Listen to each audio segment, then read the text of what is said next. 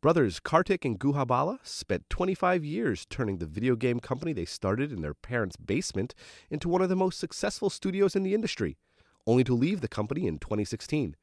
Why would they do such a thing? We get the answer to that question on the latest episode of Retconned.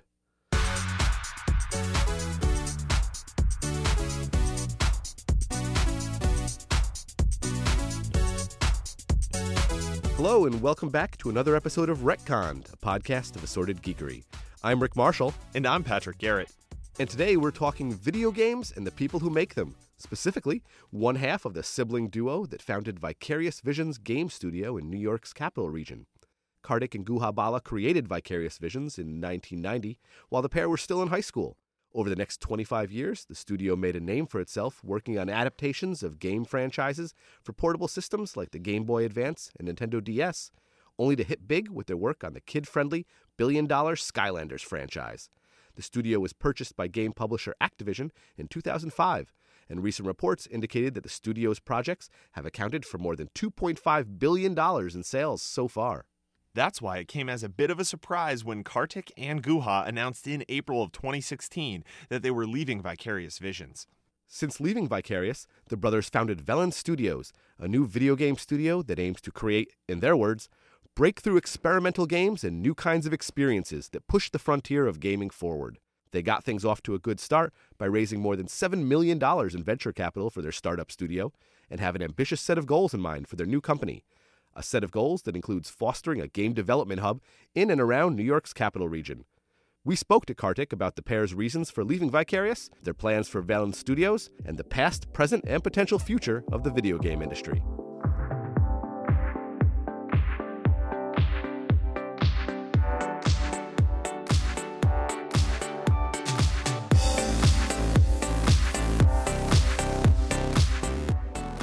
Thank you for joining us here today. You and your brother left Vicarious Visions, the company you created together in 2016. That's no small decision. Uh, you spent more than 25 years there building it into a company responsible for some of the biggest uh, game franchises in the industry. Past conversations I've had with you, you two have both sort of uh, talked about Vicarious sort of like proud parents. This was this was your kid. This was your baby. What prompted you to move on? Uh, so first of all, you know, really glad to be here.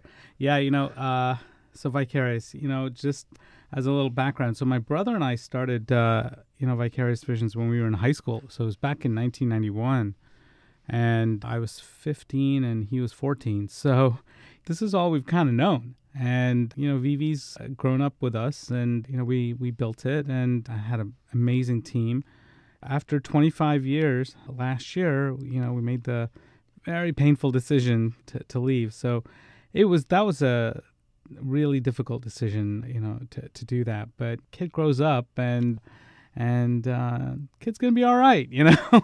It certainly seems to be doing all right. yeah, you know, we're we are very proud uh, parents, I guess. Uh, you know, it's fun to think back on, on a lot of the accomplishments, and uh, it's also great to see, you know, VV do well, and you know, some of the some of the key folks there, they're doing a great job. So, you know, we're excited to see what uh, you know VV does and their contributions and stuff to the game scene here in the capital region. Well, uh, a lot of the conversation surrounding uh, your new project, your new company, uh, Velan Studios, centers on a desire to explore experimental games. Uh, I'm, I'm curious, what what does experimental mean to you? What makes a game experimental and catches your, your interest? Yeah, you know, it's uh, the the desire for that.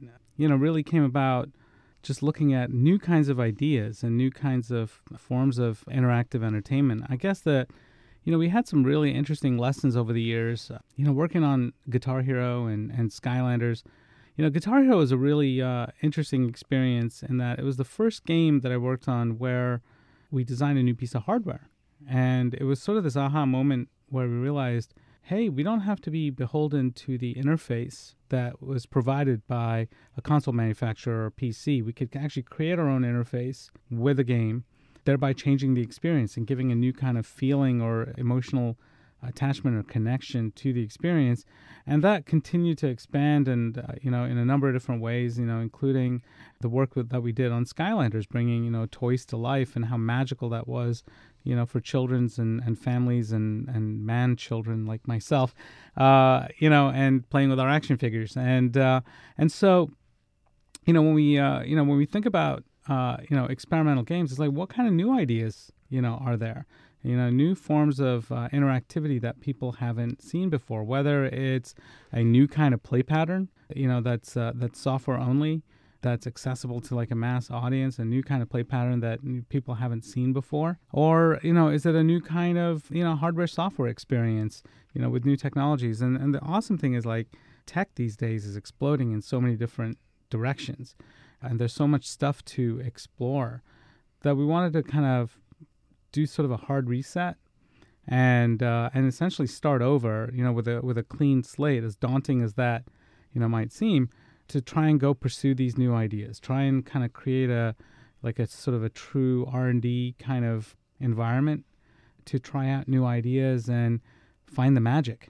So you're saying beyond augmented reality or even virtual reality, you're saying like things we haven't even thought of, the new whatever. Yeah, you know, it's it's it's like new ideas, but it's also when you look at some of this emerging tech, you know, with VR or AR in particular, it's very nascent. So there's uh, so much to explore, so much stuff that hasn't been defined. You know, we're we're doing some internal, uh, you know, R and D on augmented reality, working with new kind of optic lenses and other tech that, you know, hasn't hit the marketplace yet and it changes the way you kind of uh, experience things. It creates a new set of problems that you have to solve. It kind of redefines what a pixel is, and you know at a very low level. And you're like rethinking art, and you're rethinking the experience, and you're creating a different kind of magic. You know, you have a different set of constraints that you're working, you know, with, and uh, and that's uh, that's super cool as a developer. But then when you kind of put these sort of pieces together in a in a non-obvious way and you present that to somebody, they don't they don't care what the technology is, right? They they care about the experience and their connection to it and you're like they look at it and they said, "Wow, I've never seen that before." You know, that's really magical to me. How did you do that? You know, that's the kind of experience that we've had in the past with some of our big hits. And, you know, what I do know is repeating what you did before is not the answer, right? You know, it's it's like asking um, asking somebody, tell me what's going to surprise you, you know? and uh, and so you've got to surprise them with something magical and new. Would you say that the internet has affected the business structure of indie video games? Yeah, you know, it's this is another one of those things. Uh, you know, when we uh, when we started back in the early '90s, I mean, this was like pre CD-ROM, pretty much pre-internet, and the indie scene was was really where where it was at. You know, the publishers were were growing. It was you had Electronic Arts where they were a collection of electronic artists. That was the that was the thesis of it. You know, retail was starting to to grow, but a lot of the innovation was coming from the garage band startups. Know, you look at like id Software back in the day with with Wolfenstein and the original Doom, stuff like that. And and so that that was like a big indie movement in the early '90s, and then as the games got bigger and you had a lot of retail consolidation and you had the big publishers consolidating and, and buying uh, you know developers to be able to work on the big impactful games you had to focus on a fewer projects became bigger teams. And it made sense for us as vicarious to become part of a bigger company. You know activision was one of our customers and they were a great partner. And it made sense. And that was back in 2005 became part of activision and it was all about that retail consolidation and the big productions and the deep pockets you needed to be able to take the bets on on big titles. And it took a lot of money to build engine technology and all that kind of stuff. Now, what do you see? You see this massive rebirth of indies because of middleware and access to knowledge that's online and tutorials and ways you can form virtual teams and lower your costs.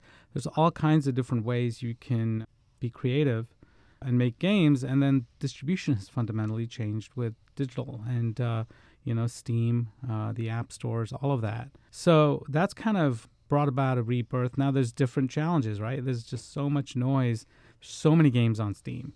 and the App Store. How do you get noticed? How do you do something unique? It feels like a lottery, you know, if you uh, if you're successful. So there's different challenges with digital distribution and and being an indie, but you're also seeing further growth in these massive, massive games, the the big AAA side, and there's room for both, and we're seeing success in lots of different ways, which is pretty cool.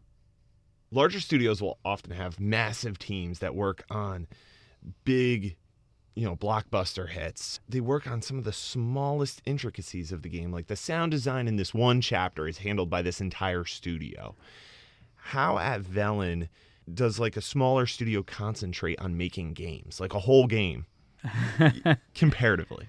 You know, we've had to we've had to kind of retrain our brain a little bit because you know we started out making sort of smaller games or building large games with small teams. And relatively speaking, you know, back in the day, you know, when we would have, when we'd work on uh, Game Boy Advance games, like when we did like Tony Hawk on Game Boy Advance, and I think that team was like eight people or, or nine people, something like that, maybe even a little less.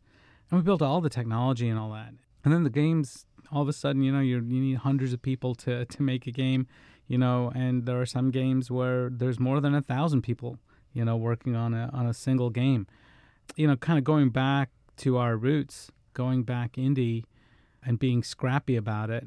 We've got to rethink, you know, what's what we focus on. And uh, you can't compete in the same way. And that's why you got to do something different. You know, you can't you know, if we're trying to make let's say a first person shooter with a small sort of startup team, that's a tough nut to crack because you're going up against games that have a thousand people on it. But you don't have to make that. You know, you go after something unique and the audience recognizes that. They don't say, "Hey, this doesn't this isn't as good looking as a uh, as a first person shooter." You know, they don't compare it the same way. And and I think that's true when you look at graphics and stuff. For a long time, it was kind of race for getting better graphics. And at this point, I don't think people really care. I mean, yeah, it's got to look good, but something is photorealistic and it's got all the detail and intricacies that works for that game. But then you can be super stylized and artistic in another way that costs a fraction of the money and you create a, a different kind of experience. And you can do that with a smaller team. The subjectivity of looking good is really up to the consumer, and that can just be anything from pixel art to you know the high quality of like you said photorealistic games yeah i mean even like the retro stuff i mean you know i i just got the uh, snes classic recently and uh, i'm playing that with my daughter and you know i thought one of her first reactions would be boy the graphics suck you know that's not it at all that's not the the viewpoint there's something charming uh, about the the, the retro uh, look and feel and and she's into it. And even going back, I thought, well, maybe these games didn't age well, but you know, some of the classics they don't age. You it's know, a classic for a reason. It's, it's, a classic for a reason, and and uh, you know, and they look they look good. They have their own sort of charm, so you can kind of you know find a look and feel that's uh, distinct. And I think that's the challenge that indies have. They, you know, it's there's so much noise. It's like you got to come up with an art style and a look and a some way to captivate in a unique way. And it really shows some of the maturity that's occurring within just gaming in general when you compare it to other art forms and other media. Like when you look at like movies and TV shows and stuff, you'll go see the big blockbusters with the with the big special effects and all that kind of stuff and the massive teams that it takes to kind of create them. And then you'll go watch some, like smaller films or you'll watch like TV shows. You're even watching like web shorts, you know, and stuff that's uh, that's created by just a few people because there's something distinct that it offers and for whatever reason that all kind of fits within your life and you're not trying to make this qualitative judgment and comparison between them as long as it's good well uh, you know switching gears a little bit uh, you've made the, the capital region of, of new york a real focus of your efforts in building uh, both these companies over the years you've talked about how it was important for you and your brother to keep vicarious visions local and that's been a recurring theme with uh, Velan so why? What is it about the capital region here? We're, we're not, you know, the Silicon Valley area, uh, you know, where a lot of uh, where a lot of video game companies go. We're we're we're not in Japan. Uh, so what what is it about capital region of New York that's really that's really making this an attractive place to become a uh, video game development hub? You know, I, I guess uh, the short answer is it's sort of become home. You know, I've lived in a lot of different places in my life and lived here longer than anywhere else, and it has become home. And when we started Vicarious, it was in Rochester, New York, in my parents' basement while we were in high school. And I came to RPI, you know, for my undergrad. And the reason I came was uh, RPI had its uh, incubator center. And that was mind blowing to me when I first learned about the place because here was a place where there are people within the community who want to help startups, you know, want to help people succeed where they don't have a financial motivation behind it. They really want to mentor and, and, and help support. And that's what I found with this community. And at the time, there were there were no other game developers, and it was just myself and and you know my brother went to Harvard, and he would come back, you know, sort of during the summers, and would work remotely. And then it was a few friends, uh, you know, at at RPI and getting this thing going. There was no games program at RPI at the time.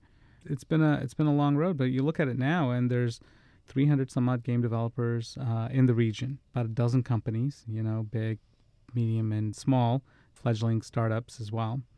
And there's an opportunity to grow it into something much bigger. There's an opportunity to go from like 300 to 3,000 because there's all the right ingredients are there. You know, we're kind of coming up to a, a strategic inflection point to be able to do that. When you look at New York State uh, in general, you've got like the, the digital gaming hubs, the uh, RPI, RIT, and NYU Brooklyn all have amazing games programs. So you've got the students. Well, most of the talent that graduate from these programs, they go out of state to to find jobs because that's where they they are. And there's a lot of potential to keep that talent, you know, within the state, within the region. It's it's by building a robust game cluster.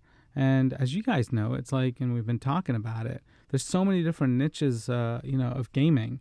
There's a, sort of an opportunity to really kind of create this healthy ecosystem, and and so, you know, for um, for my brother and I, you know, as we realized to build a company to create great games that people are going to love and enjoy, and as a developer, as a creative person, you know, to have, you know, a, a fulfilling, uh, you know, sort of career and, and make that contribution, you need to build a smart business that's built to last. But for my brother and I now, it kind of goes beyond the mission of building a single company that's built to last. We want to build the region as a game cluster that's built to last. And that means helping other entrepreneurs and startups and you know other indie teams. It's by building the next great company in in the region. And our vision for it is to be able to see a few big anchor studios. I mean, proud that Vicarious is the largest game developer in New York State, you know, right here in the capital region.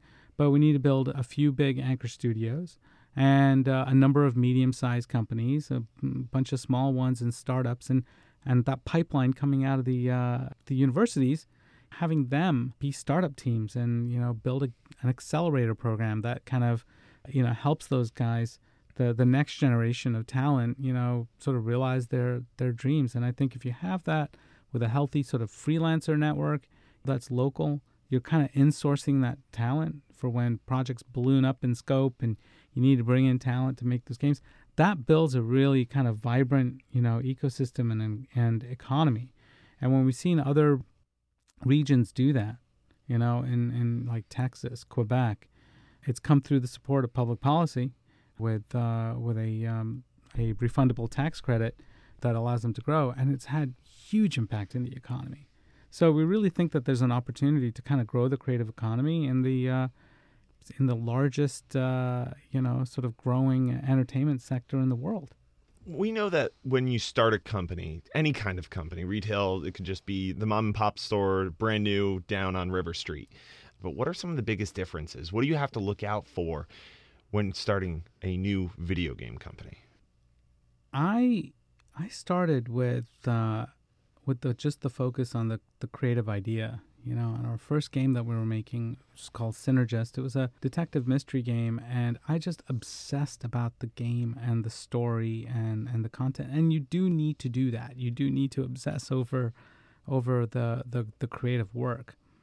But what I came to realize is that that's actually secondary. That's actually the result of obsessing over the the talent uh, that you that you build, the team that you build and building the right kind of culture and environment. It's very relationship oriented, you know, with with people and partners and you know to be successful and it's about creating that kind of learning environment, the uh, environment where failure is celebrated and because that's how you learn, that's how you experiment, that's how you find breakthroughs, and it's it's building that. It's hard, and I feel like you know the uh, uh, creative success kind of comes from that, and then the financial success to be able to do it all over again comes from that creative success. What drives you?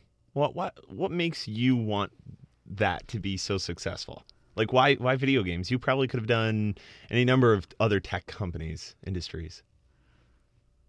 Man, that's a hardball question. It's uh, uh you know, I think um in, in this last year I kind of reflected back, you know, not not being in my parents' basement, but in my own basement, you know, starting up again. And now we have an office in, you know, in downtown Troy. But uh, it was a, it was a really uh, there was a lot of introspection, you know, and a lot of the feelings I had when I was a was a kid, and what kind of captured me with with games. I mean, I, I was always a you know a geek, you know, into all kinds of you know comic books and TV shows and you know movies and games and all that stuff, but for games, I kind of felt that um, it had the ability to do more. It was kind of it. It really brought together like things that I love, technology, as well as art. It was a lot of creative problem solving. Games are like sort of the perfect multidisciplinary kind of field because you've got brilliant folks who are sort the experts, whether they're in programming and engineering or physics, you know, math or other sciences, as well as the you know uh, artistic side, amazing painters and animators and, and writers and musicians and stuff like that, and you kind of create that melting pot. So it's bringing people from all, all walks of life and uh, with incredibly diverse thinking to create something that that kind of comes alive, kind of creates a world and a story and characters that kind of immerse you. And that's the potential that I saw back back in 1990 or so when I, you know, first started playing, you know, like PC games, and it captured me in a, in a way that I said, this is the future of sort of entertainment and technology. It was going to push technology forward. It's going to push entertainment forward. It was going to be creatively gratifying and stuff. And so that was kind of it. And I kind of never looked back. And now I see like how game technology, gaming and game technology, can have a broader impact than just creating fun and uh, entertainment. Uh, you know, the the technology is pushing all kinds of other fields. You know, one of one of my favorite companies is Nvidia. I mean, all gamers know Nvidia, right? And they're built on GPUs, and you look at how that technology is influencing artificial intelligence and self-driving cars and all kinds of things things that uh, Nvidia is doing uh, really well at. The the technology has a broader impact. And we're talking to companies that are doing really interesting things in medicine that have potential where game technology can have a transformative impact in medicine and, and healthcare. And so there are all these sorts of uh, you know avenues to explore. And I think that I felt this when I was a kid, and I'm, and I'm even more strongly passionate now that games can change the world. And I guess that's what that's what kind of drives me. You know, it's it's a never-ending quest. I was just going to say some of the technology. I mean, one thing I never thought, even though it's now defunct, that would have such an impact outside of gaming was the Kinect from the Xbox. I saw it mounted on, you know, drones before drones were really big. People would just fly around, you know, remote helicopters with them and they would auto be able to navigate down a hallway just knowing the boundaries and the distances and I just just going off what you say, it impresses me how much technology actually affects everything else. Yeah, you know, the most clever uses of Kinect that I saw, I think, was uh, when I was visiting uh, Media Lab at MIT and and uh, some of the crazy rigs that they were using, you know, the Kinect for, and uh, it was really cool. And and what that actually, Kinect, and before that, the Wiimote. I mean, the the, the Wii remote was transformative, right, for gaming, and it was the use of, use of the accelerometer sensor, and then Kinect obviously went to more advanced uh, sensors with depth sensors and so on. That really showed the potential of sensor technology for all kinds of new forms of interaction, and it understanding the environment, the technology understanding the environment that it's in, and creating new forms of interfaces. So, you know, although the Kinect may have come and gone. uh, you know, I think the the core technology that it's rooted in, you know, is is still present, and it's sort of the next generation of it is around the corner, and we're seeing that, you know, with VR, we're seeing that with AR and things called inside out tracking, which is understanding where you are in the environment as you're walking around. You know, you've got Apple and Google have uh, released ARKit and ARCore, which allows you to do some level of augmented reality on your phone. And that's actually just using your phone camera with computer vision along with the motion sensors that are on your phone to be able to track and place objects and understand, you know, where it is in the environment. And so uh, that tech is coming back and the uses of it is much, much broader. Games are a way to sort of create an accelerant for that technology to be in everybody's pockets. And then you start seeing broader use of it in transformative ways. How cool is that? You know, how cool is it when like, you know, you have a bunch of developers and stuff, we get to make games and we get to make tech that then gets used in all these other ways. Well, the future is now. It certainly is. We're living it. Well, Karthik, thank you so much for uh, for joining us here and chatting. This has been a very, very insightful and and I have to say, uh, very proud of this conversation uh, being here in the capital region and talking a lot about uh, everything that you have uh, that you're envisioning for this area. Well, you know, thank you. It's uh, it's a pleasure to be here, and you know, I'm really bullish. I mean, I think that there's you know incredible talent here in the region. I go you know visit uh, you know RPI and, and and RIT and you know I see the students coming out of the programs. And you know the amazing thing is there's they don't have any boundaries right? There's no preconceptions of what you can and can't do. And there just needs to be some additional support to be able to sort of unleash that. There's just so much value that's uh, that's just sort of waiting to be unlocked. And uh, you know, and I think if we can do that, we're going to really thrive. And and you know, everybody benefits. It's not just uh, the gamers and game developers and stuff like that in the region. It has a you know sort of broad uh, economic you know impact. And and I think if we can, you know, become like an East Coast destination, you know, for gaming and, and game related technologies, you know, it, it is something to be extremely proud of, you know, as a community. So, uh, you know, my brother and I would we would like to do our little bit. Well, best of luck to you and to uh, Velan Studios. Thank you.